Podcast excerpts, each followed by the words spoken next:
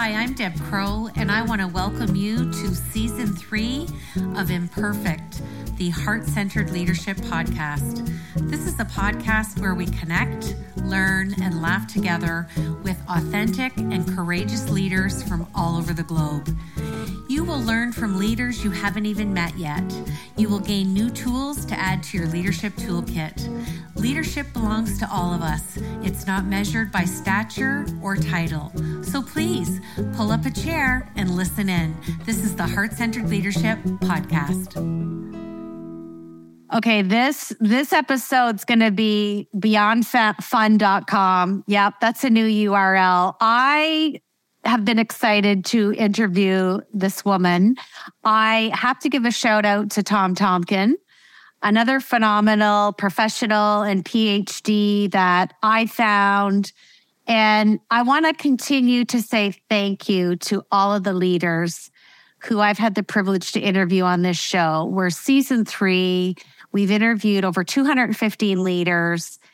And the leaders that I've interviewed have continued to stay in touch become colleagues, become friends, and they keep interviewing and introducing me to more amazing leaders. And that to me is just an un, uh, how do I even frame this? It's been a gift that I didn't even anticipate and a community that I've created globally around this show that's now in 65 countries. And I just, I have to pinch myself when I say that number because I don't take that lightly. So we value your listenership and I want to introduce you to Dr. Mary Jo, which I also know and heard that she goes by MJ Burchard. So, MJ, welcome to the show. Thank you so much. It's such a joy to be with you today. Oh my gosh, another PhD that I get into the most intellectual, stimulating conversation with, a lot of laughter. And we've already decided that we feel like we've known each other for a lifetime and it's been a matter of weeks since we've connected. So, changing things up a little bit this season and with some guests, I like them to tell their bio. Your bio is your story, MJ. So, introduce yourself to our listeners and share a little bit about you, and then we'll get into my juicy leadership questions. Great. Okay. So, I am living in Virginia Beach, Virginia. And my focus in my coaching consultancy is I like to call it trauma informed leadership coaching. Uh, it's really been shaped by my own story. So I started out in higher ed, teaching in organizational leadership. Uh, during that time, we adopted a little boy from Ukraine who was three years old and needed a whole lot of surgeries. An entire childhood marked by uh, more by surgeries than by grades or or where we lived or anything like that. And that shaped my understanding of what impact belonging has on being able to tell the truth about who we are and what we need and, and the power of caring deeply enough about people to accept them 100% as who they are and tell the truth about the highest and best that you see in them so you can pull them higher into that. Um, so I was in higher ed for a number of years and realized that as I was teaching in organizational leadership, that people had a tough time owning what they were spouting back in papers until they had what I would call a crucible moment you know, uh, when when they were pushed up against the wall and were stripped stripped raw and had to look in the eye what really was important and how the way that they were living aligned with what really mattered to them. And so that that led me into my doctoral work, which uh, focused on the impact of high octane altruistic leaders who are impacted by trauma that they don't process. And long story short, one of the frightening things that I discovered is a lot of times when people don't process trauma and they love people, they often pour all the highest and best of who they are because they still want to make a difference. That's the one thing that they know. So they pour it all into their role and they let every other aspect of their personhood go dormant. And so you really see them shine in that role and you, they seem to be very authentic and engaging with their deepest soul in that space. But when you try to connect with them as a human, it doesn't work and they don't know how to do it anymore. And when you're in that space, you have superhuman capacity to perform because you're in that state of hyper arousal all the time. Um, and a role doesn't need sleep or intimacy or any of those other things that a human needs, but you're, you're performing at that level at the expense of the capacity for intimacy and the capacity for true deep rest, restorative, regenerative rest.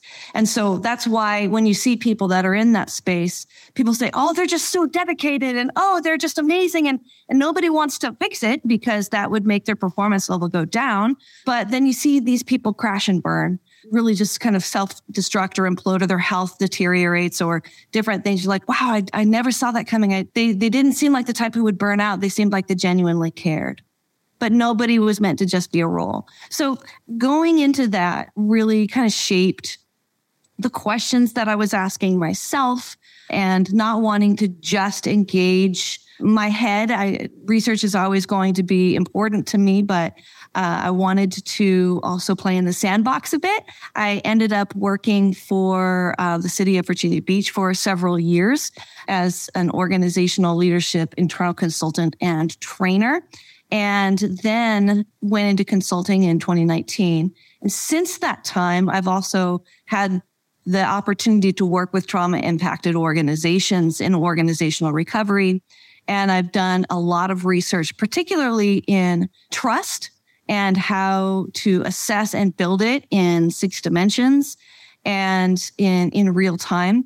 And open trust conversations, uh, change readiness and leading through the change experience by identifying in real time people's needs and concerns and meeting those needs to build readiness instead of trying to build buy-in because buy-in follows when people feel safe and uh, belonging so those are my big three things that really they're the threads that weave through any of the other things that I uh, continue to do. So whether it's research, organizational research, or you know, strategic facilitations, or you know, trainings or executive coaching. I tell people airdrop me into the messy and let's work on being as humane as possible while we walk through non-negotiable tough things. So I like to humanize whether we're talking about the leader or the people that are being led, humanize tough experiences.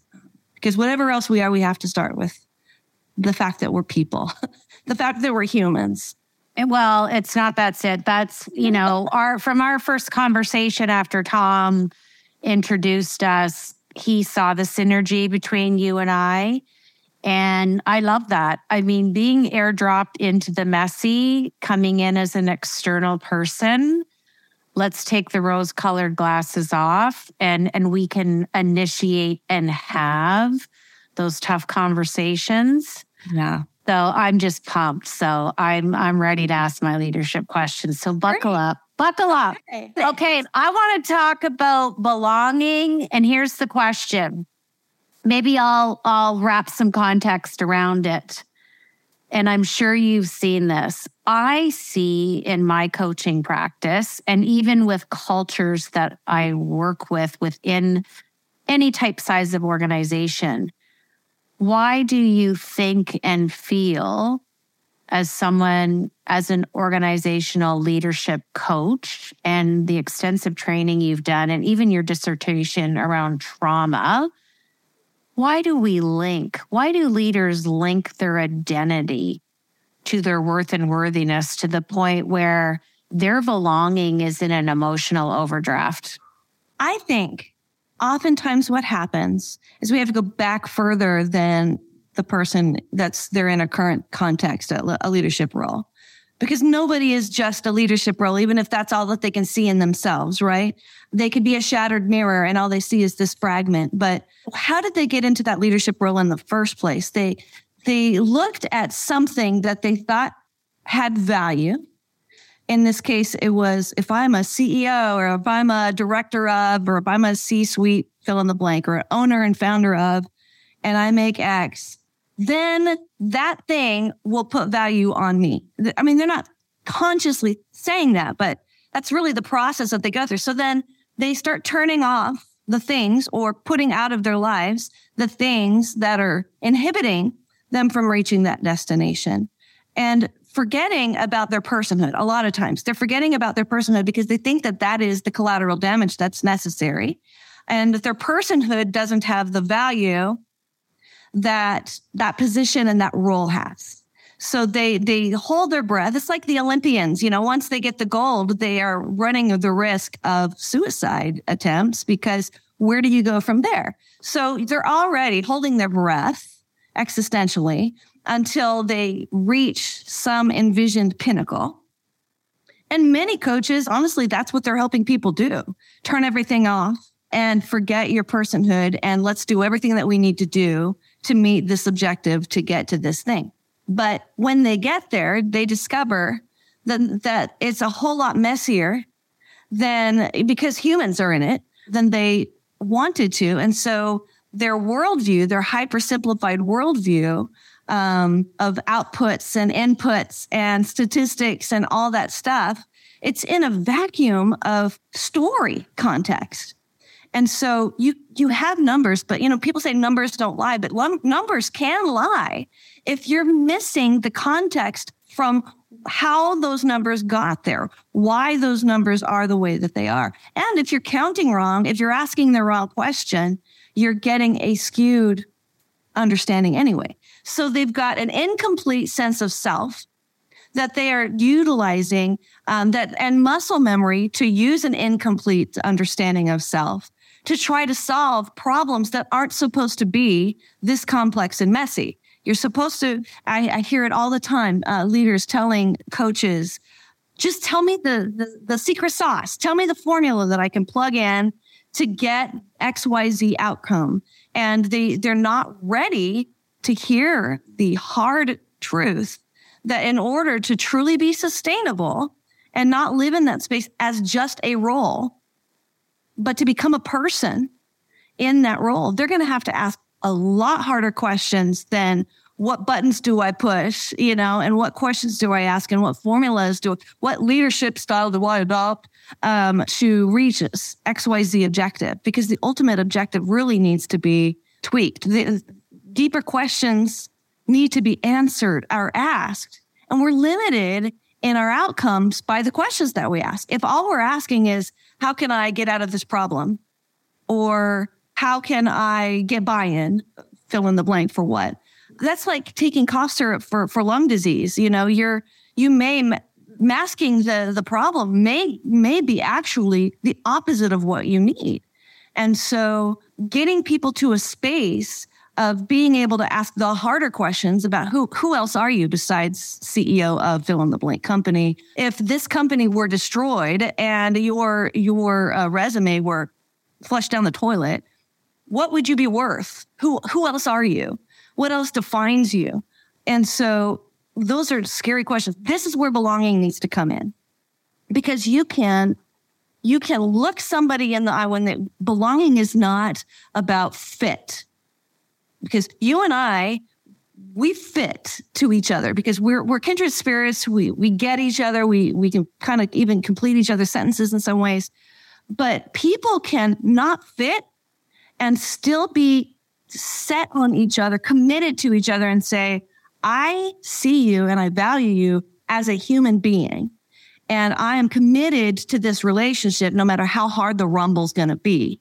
And so when people feel truly seen and valued and loved and not for an output or not if they reach an output, but because they are here, they exist. Therefore, they I see you and I'm committing myself to you, then we can actually have tougher conversations than if they thought that if they don't do this, they're going to be fired. Because the greatest risk that we have is to be invisible, to, to live on this earth and then for nothing and no one to have been crucially and meaningfully, meaningfully touched. And so I think that is the deepest connection to belonging is when you can look somebody in the face, hold them, whether it's figurative or literally, but hold them and look at them in the face and say, I see you, you matter, and I see this as who you are, and I'm going to call you to that. Then you can say, because I accept you as who you are, let's get these other things. Let's help you to become a whole person. Let's discover, even if it's messy, let's discover what you haven't allowed into your life that would make you able to rest, that would make you able to have healthy relationships, that would give you the ability to have compassion on yourself, let alone your team and your organization. So if people don't feel that sense of belonging in themselves, there's not a single person in their life who sees and knows them, including themselves, then everything is at risk because the only value that they know how to place on themselves is the outputs. And so if outputs are the same thing as my value, they're not a measure of some of what I can do in the world, but they are conflated with my value and my identity, then I risk everything every day. And I need you. Your your vulnerability, your frailty is is at risk of defrauding me of the only value that I know that I have. And therefore there's a ruthlessness that that can accompany, you know, keeping the numbers where they need to be. When people, on the other hand, and it seems like it would be the opposite. I'm not talking about giving everybody a, a trophy. Uh, you know, everybody's special, so nobody's special. I'm saying taking the time to hear story and hear what's really important to somebody and the the deepest, most unique part about them.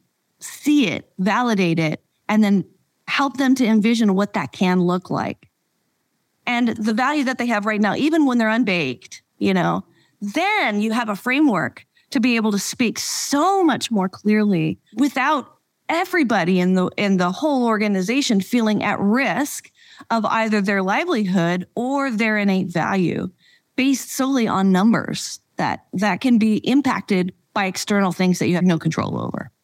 Wow. I I've airdropped you and you have successfully landed. You know, I'm I'm going to summarize it up really easily in a simplistic sentence. It's our role as an external source to come in and create that meaningful aligned connection and to be present and listen at a visceral level like I always talk about heart-centeredness. Show up, be present, listen, not for reciprocity to fix, but to validate. I see you. I hear you. The, this is great emotion and bridge the gap between cognition and emotion. We're going to put a period right there. That's brilliant. Okay, second question. It has permanent residency on the show. It brings a lot of laughter. What imperfections do you bring to your leadership, MJ? And and it's a 30 minute show, so no pressure. I'm picking the big one, I think. And it's one of those you have to make friends with it. But I am muchy. I am very much. I I kind of like if you imagine when you p- pull a band-aid off and it has more sensitivity, that's kind of how I, I look around and see the world. I'm I'm taking it in at a, at a really deep level. And so I'm very intense and then I need to restore restore myself. I want to quick tell me all your hopes and dreams. I want to know everything about you and and you know, I want to engage deeply with every I want to know more and then I need to to rest. So I call it I I heard a a guy recently talking about his ADHD. I wouldn't hypersimplify what I my the way I am as ADHD, but he calls it bees. I have bees. And, and so, you know, when I wake up in the middle of the night and all of a sudden the bees start and, and you know what? And oh, I thought about this. And, you know, sometimes I need to try to smoke out the bees and let the bees be quiet. But the deepest, most profound revelations that I've had, some of the most creative ways of solving problems and writings that I've done have been by waking up, waking myself up or stilling myself when I've been trying to do something else and listening to the bees and writing them down and then moving, moving on. So I would say I've, I've got a massive swarm of bees. Um, and we've made friends. I love that. Okay. My third question, I'm going to ask you to simplify in three words. Why did you decide to do your dissertation around trauma? share with us three simple words of your why? Authenticity, integration, and wholeness, which I think is connected to integration, but it is. I love that. Yeah. And it's so true to who you are in, in the short time that I've I've got to know you. My last question for leadership is what was the shift that happened in your life? And I know you shared a little bit about this in your first leadership question about belonging, but what was the shift in you that wanted to carry you to get your PhD and and really bring Dr. MJ to fruition? I was teaching a class filled with students who were in organizational leadership as their uh, major. But the interesting thing is, I had, for all of them, I had been their academic advisor to help them get into the, prog- the program and get to the point where they were now majoring in, in organizational leadership. And they had respect for me. And for many of them, I had worked with for a couple of years. But when I was working with them as an instructor and facilitating deeper learning, I, I drove away the first night and it hit me at how, even though I was the same person, the way I was able to engage with people, what they would let me do, how they would let me speak to them was so profoundly different just being in a different role that it felt like a mandate. Like if I can have a deeper impact on people, if I can help them feel safer and, and more engaged just by doing this hard work, just by doing this hard work, then I, I have to do it because if I don't, I'm not optimizing what I can do here. So that was really the, the revelation that made me decide I, I needed it. Well, and it comes back to your first word for your PhD, authenticity. It was it was a calling and you airdropped yourself in and said, "Okay, let's do this." Okay, I'm going to switch to my Fab 4 four fun questions. We want the answers that are just sitting on the top of that brilliant mind of yours. If I asked your husband or your son or anyone else in the family or some of your BFFs, to describe you in one word, what would it be? I think not to sound too Hallmark cardy, but I think loving would be the word. My mom actually told me recently that someone asked her, Who do you see as the most loving person in your family? And she called me and told me that she saw me. And it, it moved me to tears. But that's not a squishy kind of thing. It means if I love you, then I'm going to be as real with you as you need in order to, for you to be loved well, you know. Love it. I love that. Second question Name a book that you've read at any juncture of your life that was really pivotal, life changing. What's the name of the book and who wrote it? And what was the what was the shift for you? A Hidden Wholeness by Parker Palmer. It's not a very well-known book in pop circles, but that book really helped me. He started by talking about how as children, we were unveiled in our openness to the world and our willingness to our curiosity, our unbridled curiosity and our unveiled, here I am. This is how I want to engage. And along the way, we lose that through disintegrating. So that book walks you through very compassionately a journey back into wholeness. And um, I think, I think if everyone could read that book, we would have a whole lot of different conversations that would be happening. Third question I am granting you a wish, and you get to have dinner with a living leader that you would love to meet and inspires you. Who is that leader, and what is the dinner conversation? You know, there is a leader, an executive coach, and consult, organizational consultant by the name of Alexander Havard, who I believe he's French, but he may be in Canada.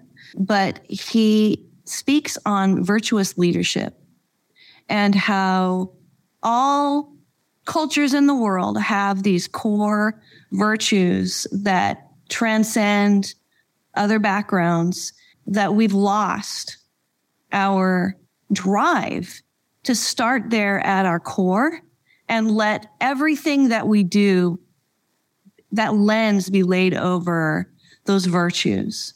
And I, I got his book, Virtuous Leadership, and then I inhaled whatever I could find of his on uh, on the internet, on YouTube. And I would just love to sit and listen to him talk because he's he's dealt with so much deep, you know, pain processing, but he's also worked with corporations and stuff too. So I think he would be who I would like to. I love that. Okay, before I give you my last question, which is a sentence I'm going to ask you to finish, I'm going to give another shout out to Tom and putting us together. I, I feel like we're we're two peas in a pod. We we certainly have amazing conversations, and uh, it's it's the start of a of a beautiful collegial friendship, which I'm grateful for, and just know that I'm in awe of the work that you've done. I know that I connected you with Becky Haas, who was on the show.